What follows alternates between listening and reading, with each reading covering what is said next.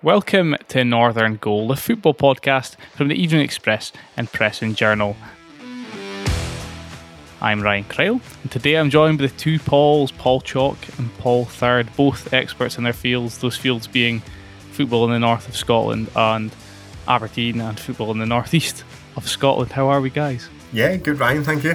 Good, thanks. See, I've already buttered you up by calling you specialists, and we're only, what, 27 seconds in to this week's episode. So, we've got a lot to discuss today. We've got Aberdeen. They've had two games over the last week since we last spoke. They had their first leg clash with Breidablik of Iceland over in Iceland, which they won 3 2. It wasn't without um, complication that evening, I wouldn't say. Um, they also managed to beat Livingston 2 1 at the weekend with a late Jack McKenzie goal. We'll also have to discuss Ross County's uh, heavy defeat against Hibs at Easter Road.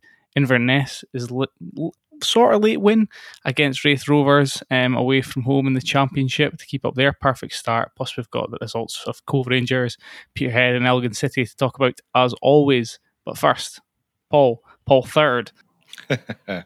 Stephen Glass made a lot of changes, didn't he, for the game at Livingston following their midweek um, efforts in Iceland. Uh, will he make those many changes again, do you think, this season? I hope not. Um, I found myself look, looking at the team line thinking, how many changes is too many? Because it was half a dozen at uh, the Tony Macaroni Arena, the, best named stadium in Scotland. Um, with Lewis Ferguson missing out, putting Scott Brown on the bench alongside Christian Ramirez, who is going for his first away game, having scored four goals in four games since he arrived from America. They were the two big calls for me. Uh, and I think the fact that Brown was on b- before half time, albeit due to the injury to Johnny Hayes, spoke volumes of how the first half had gone for the Dons. It was disjointed, there was lacking in real tempo there, and the Livingston goalkeeper had been untested completely in the first half. And as we saw, that was probably something they really needed to be doing early. There's a, a couple of factors at play here, I suppose. The first one being that some of the players that came in, given it's still early in the season, they won't be fully mar- match sharp like the players that have basically played every game under glass this term up until now. Um, the second factor is possibly that obviously you get one chance in these ties in Europe, but you get two chances really. You get your home and away legs, but in the league it's a you know it's a marathon, not a sprint, as they say. And with Glass maybe sort of prioritizing the the home leg against the Icelanders um, coming up on Thursday, would you say? I had that in the back of my mind, but when we asked him about it after the game, he was adamant it, it wasn't so much this Thursday's game in the back of his mind, but last week, because I don't think they got back to Aberdeen from Reykjavik until about half three in Friday morning. So uh, you're not doing an awful lot on the Friday, and then I guess you're heading down on the Saturday after a light session to to play, prepare for this game on the Sunday. So he clearly looked. It was a heavy pitch. He mentioned that. He's, he keeps making the point too. He's, he doesn't like talking about these things because it sounds like he's making excuses. But he's just saying there was factors that you had to really weigh up when looking at his team and thinking, well, do I really want to push these guys through another one after a late night, a late return, and then away game and sitting on the bus? No, I think I'll I'll, I'll freshen it up. But yes, the flip side of that is you're freshened up in terms of fresh legs in the team, but it's rusty legs at the same time. And I think that really showed in the first half display. In terms of the goals, just to, to go through them, first of all, um, Bruce Anderson, obviously it was inevitable that having left the Dons in the summer for Livingston, that he would score in the first game against his former club. I think it's safe to say, I don't think there'll be any debate. There's no point in me coming to here that it was an awful goal from the Dons' perspective. They've had a warning before where the person I noticed was Teddy Jenks not really tracking back properly, and that there was a save Joe Lewis had to make it his near post, and that was that was their kind of warning. And then um, the Anderson goal was it was sort of just like a, a ball that got to get headed back into the box. And then Anderson's just in front of Lewis. Lewis comes, doesn't get there quick enough, and Anderson just flicks it over the top of him. Um, but yeah, the Dons get back into the game their well, their first goal was Jenks, who I've obviously criticised, but um, fair play to him uh, taking a, what was a pretty. Um, it was an opportunity that just sort of fell in his lap at the edge of the box, but you've still got to strike it well and show the confidence to hit it. I suppose many players would have tried to put a foot in the ball and do something else with it, but he just lashed it home um, superbly. So not bad for him on his first start for the team. Um, and then, of course, we know what happened at the end of the game very late on, sparked mad scenes of celebration among the away fans. But uh, Jack McKenzie taking a, a, pot shot to the, uh, the Livingston keeper should have probably held. I think it would be fair to say, but allowed it to squirm through his hands and over the goal line um, for, to secure the three points. Uh, who, who impressed you of the players that maybe did come in Paul at Livingston. Dylan McGeouch, I think I saw in your match report, um, had a pretty high rating. Jack McKenzie as well for his confidence, despite being young, despite being a left back, despite I think not having scored in something like three years. He said.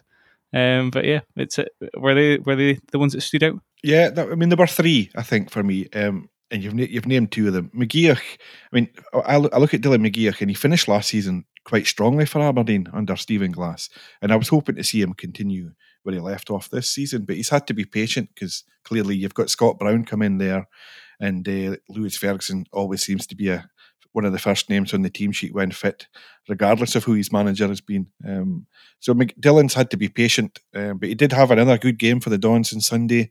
He's played with Brown previously at Celtic, and when the team captain arrived on the pitch, you could see that understanding really click back into gear between the two of them, and they went on to dominate that second half. As for Jack McKenzie, well, what can we say? It was it, uh, it was a scrapbook goal, but as by the sounds of it, I don't think we should be holding our breath for another one anytime soon. Um, it's it's, it's interesting because Calvin Ramsey's the, the younger of the two, and he's dominated the headlines due to his deliveries in the box, I guess. But McKenzie's an excellent defender, and that's what we're seeing. He's a, he's a couple of years older. He looks a bit stronger physically. But clearly, Aberdeen have got two very good fullbacks on their books, which brings me to my third name that I, I thought was worth a mention, and that's Jack Gurr. He's the older of the three. I think he's 25. He came in from Atlanta United with not a lot of um, fanfare, shall we say, he's very good going forward. He's it's very impressive when you see him. His transition from defence to attack with the ball at his feet as well is is excellent. It's going to be a real feature to look for in the games where he does play in the in the months ahead. Plenty of competition there at right back this season so far. Um, okay, Breidablik on Thursday. The Dons are three two up. Um, after the first leg, they obviously went 2 0 up in that game, then were pegged back to 2 2 with a sort of, uh, let's just say, um, their defending wasn't maybe up to much the second part of the first half in Iceland, and then they get a goal back, a winner through Christian Ramirez over there, and then we come to Thursday's second leg. The Breidablik coach, he sounds pretty confident that they can can do a job in Aberdeen and get through to that uh, playoff round clash against either Qarabag of Azerbaijan or AEL Limassol of Cyprus. What do you think, Paul? Do you think the Dons will do it? I think so. Um, I can't see them being so generous defensively as they were in Reykjavik. Although uh, the interesting thing for me will be what Stephen Glass's approach to this game is. He's been very much on the front foot yeah. in every match so far, um, but he was forced to change his team for the first time when he went to uh, a back three for the second half in Iceland. And I, I think he might be tempted to start with that because it was only when Aberdeen did that that they really got a grip of the game and controlled Breidablik to the point that they didn't offer anything in terms of a, an attacking threat in the second half. Yes, uh, the Breidablik boss is, is optimistic from what he's seen in the first leg, but I think a packed Pittodrie is going to bring the sort of game that this Icelandic team is not used to playing in. I can see it being two or three nil at the Dons. Yeah, I felt his uh, his words about Aberdeen, where he described them, I think, as basically playing no football at all last Thursday, were a bit harsh. As you said there, I think the interesting thing will be whether Stephen Glass goes with what I suppose will be expected, which is how the Dons finished the game um, last week with that three at the back system, which allowed them to get sort of the forward players with the ball higher up the pitch, the Hedges, McGeouch, and sort of keep keep the Icelandic side up there, or whether you know he goes with what they, they tried from the start, which is that usual attacking system they play. I don't, I don't know. I don't know. Maybe maybe it would be best to keep it simple as opposed to trying to call the Icelandic teams bluff. Uh, okay, Raith, it should be mentioned as well. They they're coming up on Saturday. Well, I think to be fair, the Dons are going there, but uh, that's the Scottish the League Cup opener for Aberdeen this season. So it'll be interesting to see how that one goes against Championship opposition. We'll discuss Raith shortly when we talk about Inverness. But next up, we'll discuss Ross County's Premiership defeat at Easter Road against Hibs.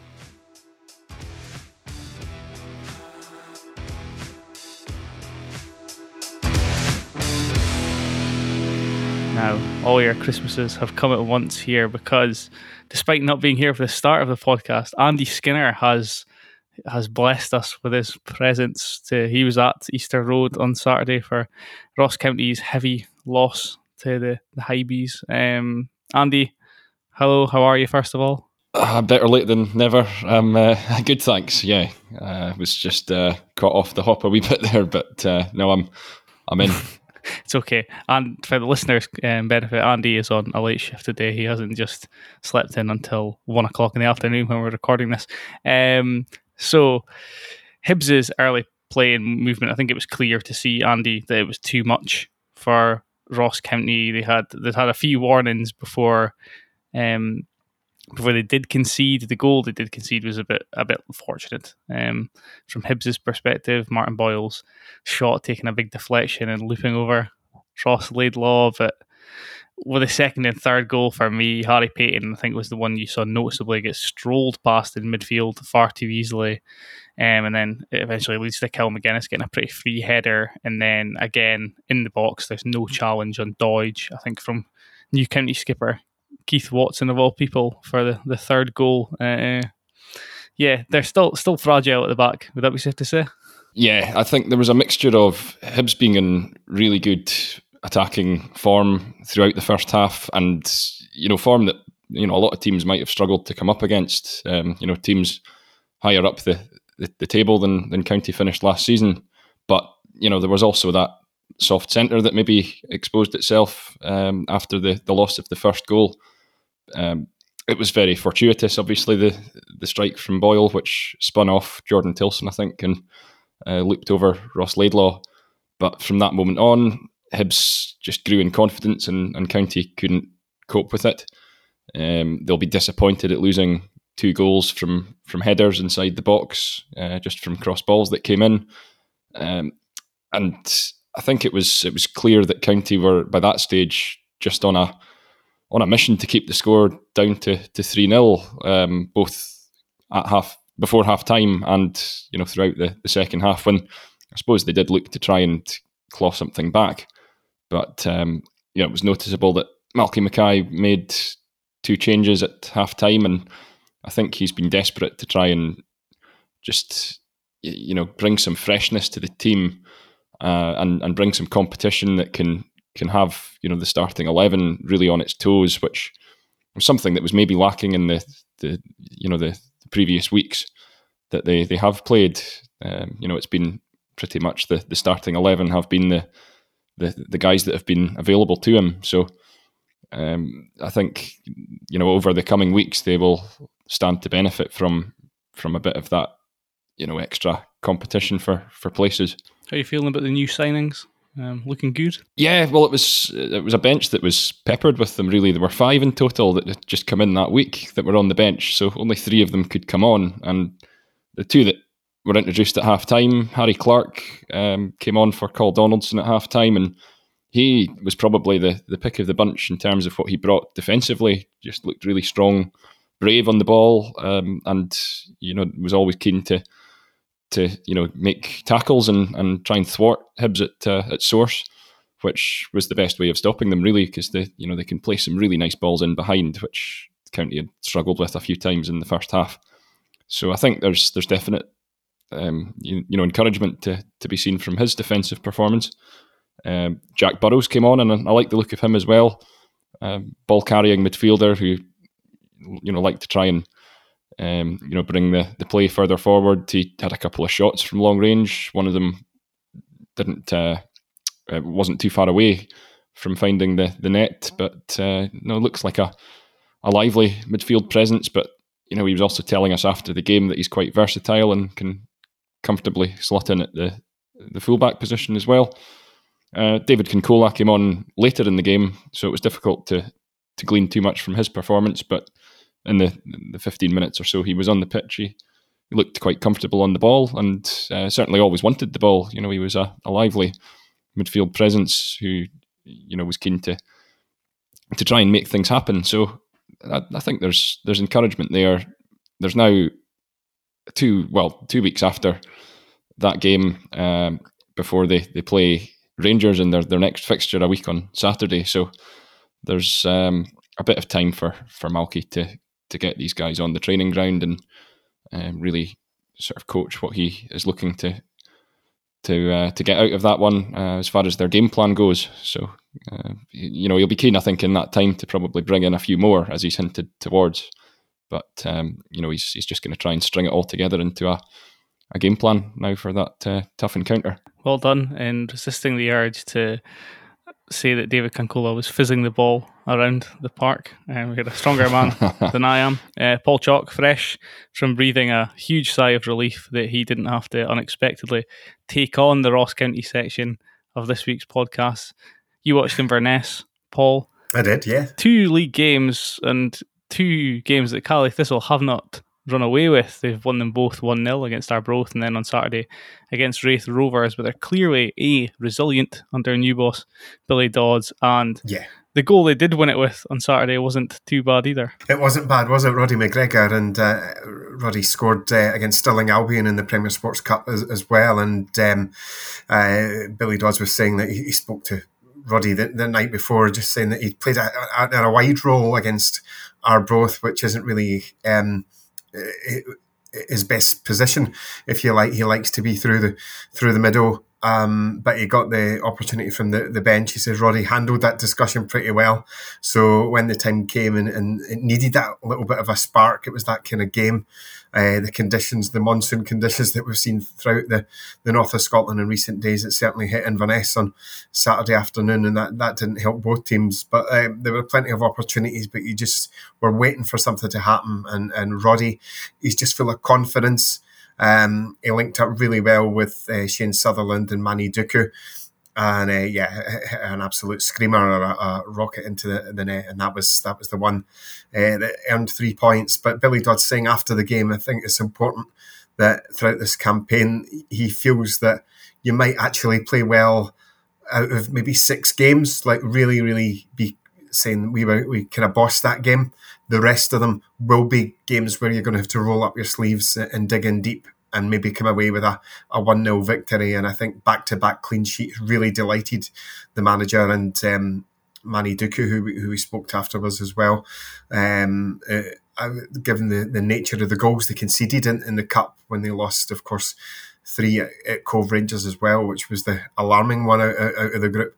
But uh, yeah, Caley Thistle now out of action for a couple of weeks before Ayr United come to the Highlands, and I think um, there's a, a real kind of confident mood. Only three teams are sitting in maximum points after the first fortnight, and Inverness are one of them. We discuss this on the podcast all the time when teams are on winning runs, but unlike the, the Ross County situation where Andy's saying they can get on the training pitch and they can, you know, work on things that are maybe been lacking in their their first couple of games, with with Inverness, it's the, the opposite feeling, isn't it, Paul? That yeah. they, they wish they could just keep playing games and keep churning out results. I think you're right. In some respects, you're right. Although Billy Dodds did say he feels that, although they're only two league games into the season, the, the, the break does come at a good time because the the games do come thick and fast in, in the cup. And I think the fact that they're out of the cup, um, you know, will give them the, the legs a little rest before this Ayr United game. So um, they can still work on improving their creativity a, a wee bit.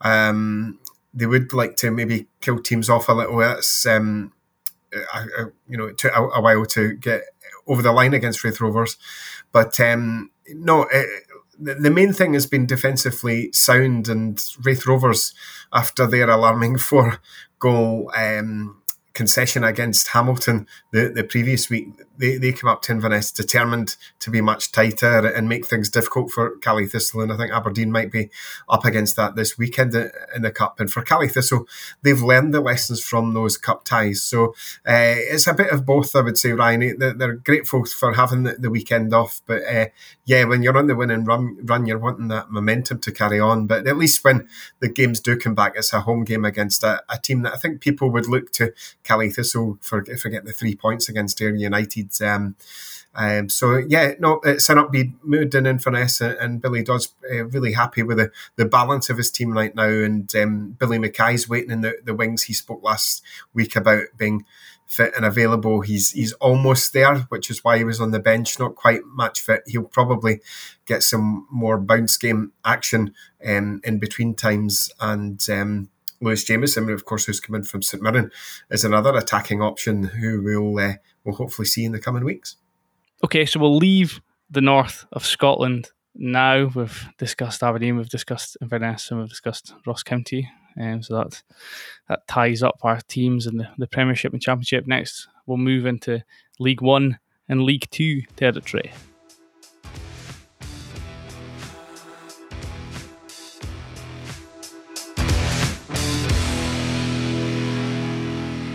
Right, um, starting with League One, Cove Rangers with uh, I think it's a, a, draw and a loss so far for Cove Rangers now. Went down 2 0 to Queen's Park away from home at the weekend. Their first defeat of the campaign, extra sore because it's against another team that we're expecting to compete. Um, certainly for the playoffs in League One this year, if not for the, the title. Um, it's a re- relatively even start from the sides. Cove had plenty of half chances in the early going, but the, the incident that really changed the game for Cove was uh, Fraser Fyvie getting a straight red card for a, a, an act, uh, Paul Hartley, a tackle, should I say that? Uh, Paul Hartley called a moment of madness on halfway just before the break. Uh, it didn't look like a challenge Fyvie necessarily had to make. Uh, I think the player the Queen's Park player was actually moving towards his own goal, um, and that really ch- changed the feel of the game in the second half. That sort of Simon Murray scored a free kick, a cross goal free kick. It was quite a nice, quite a nice strike to be fair.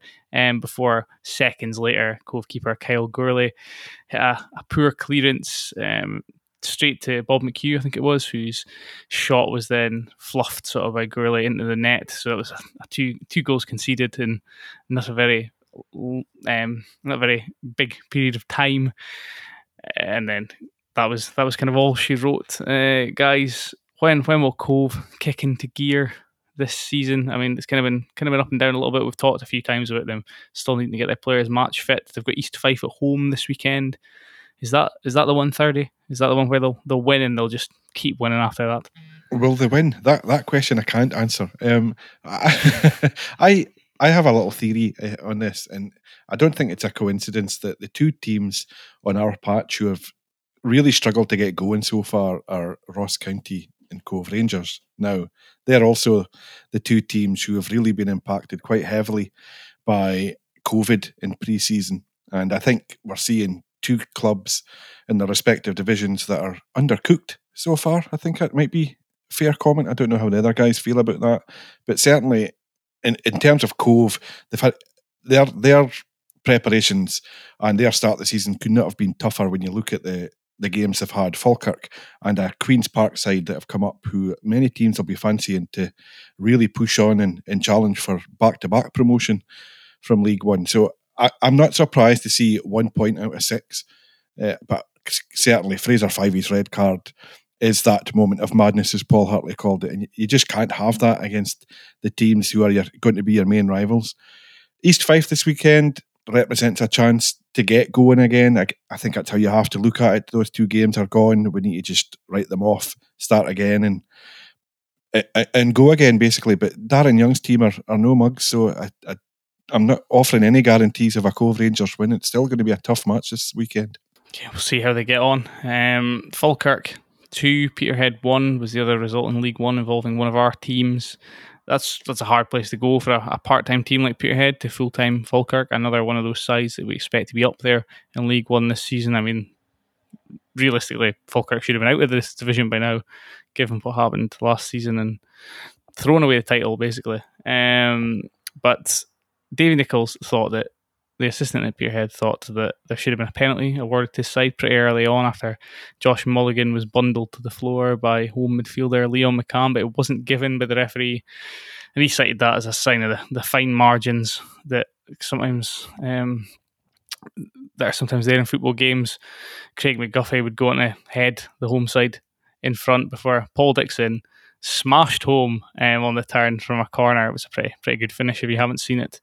Jordan Brown managed to net a consolation late on for Peterhead, but it wasn't enough. Um, yeah, I mean it's not it's not a game is it that Peterhead need to win uh, this season if they're going to achieve their aims. They don't necessarily need to be beating teams like Falkirk away from home, but a, a point would have been a point would have been a good result for them. Um, I don't think they can be too downhearted at this stage of the season, can they? I, I'd agree with that. Um, I keep going back to. I've only actually seen Peterhead once, and it was against Hearts, and the, and the, they competed really well against the Jambos, who, as we can see, are riding high at the top of the Premiership so far. Um, Jim McInally is uh, the wily old veteran of of the Blue Toon, and I'm sure they'll be absolutely fine. One win, one defeat so far. It's it's it's not unexpected. I, I think Falkirk away is going to be tough for every club in the division. And if they're coming away feeling hard done by and they could have got a point, then I, th- I think that represents a, a decent uh, state of w- where they're feeling they are at the minute. Yeah, I mean that that opening day win against Alloa, I think was huge for them um, because it you know kind of takes the the pressure of that that weight that you can potentially face at the start of a season.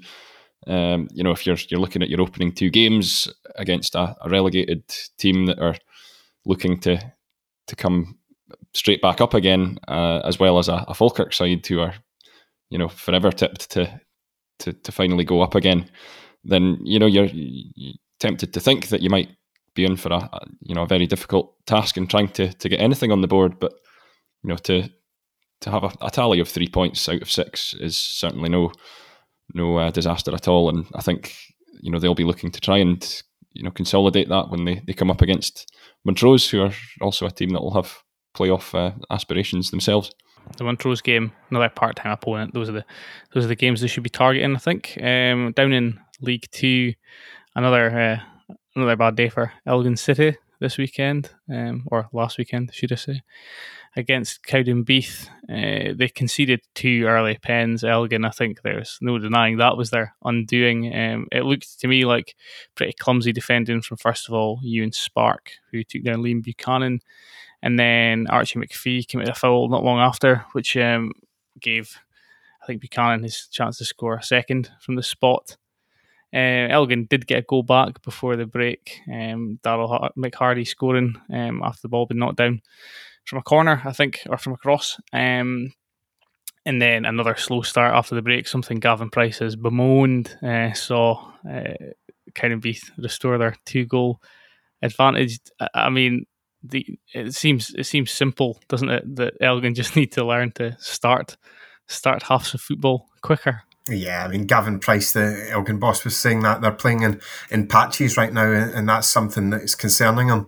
Uh, they really need to piece together these um, spells that they have in matches and put in complete performances, and then then he'll be uh, confident that they can get results. So yeah, a disappointing start with only one point on the board in, in League Two, and um, he mentioned Darren McHardy, who's uh, obviously a defender who's chipped in with a couple of goals. And while those goals are welcome, he did say that defenders, first and foremost, must defend. And um, uh, he's just um, uh, wanting his maybe front men to be firing a little bit more. I think there were opportunities in both games for uh, that to happen, uh, and it didn't. So there's a real frustration there for Elgin, who um, on uh, as we record this, but on Tuesday night they're down at, uh, in Edinburgh to face the the Hibs uh, Colts in the in the Trust Cup, so SPFL Trust Cup. So yeah, we'll, we'll wait and see what, what happens. They've got Albion Rovers this weekend. I'm heading through to Bar- Briggs for that one, and um, I think Albion are a side who they got off to a winning start, but then they needed a last minute goal at the weekend even to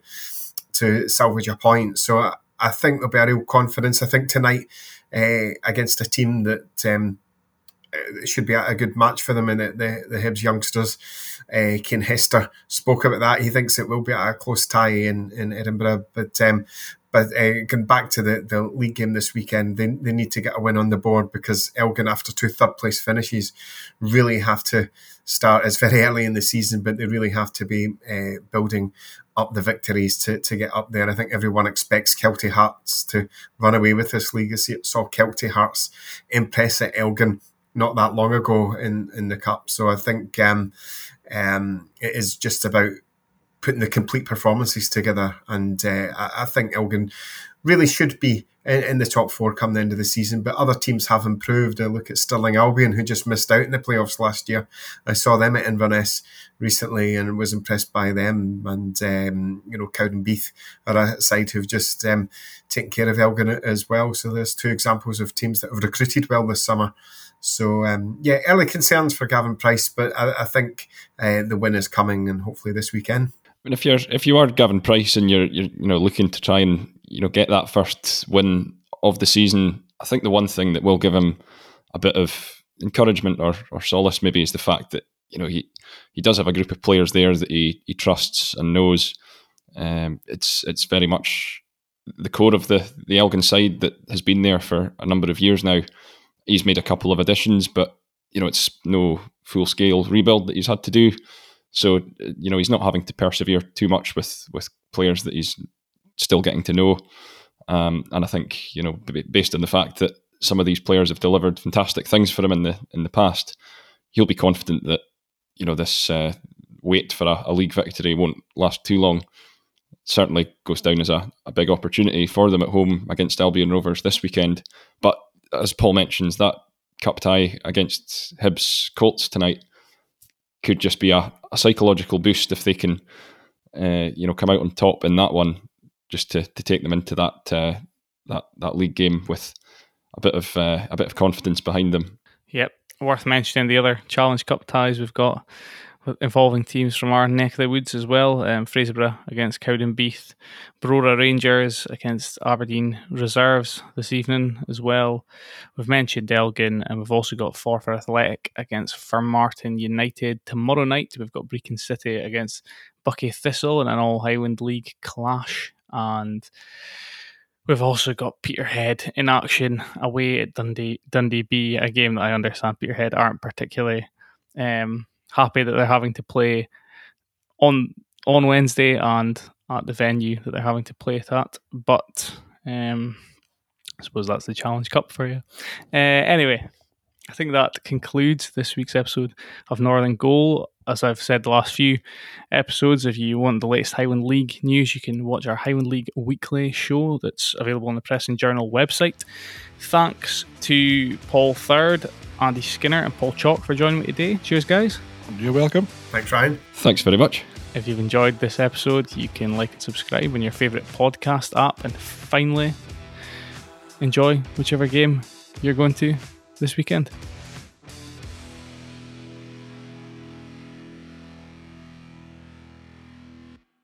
Hope you loved the episode, and if you did, we'd be grateful if you could leave us a review or rating on Apple Podcasts or wherever you get your podcasts. And don't forget to pick up your copies of the Press and Journal and Evening Express every day for the best football writing and analysis in the North.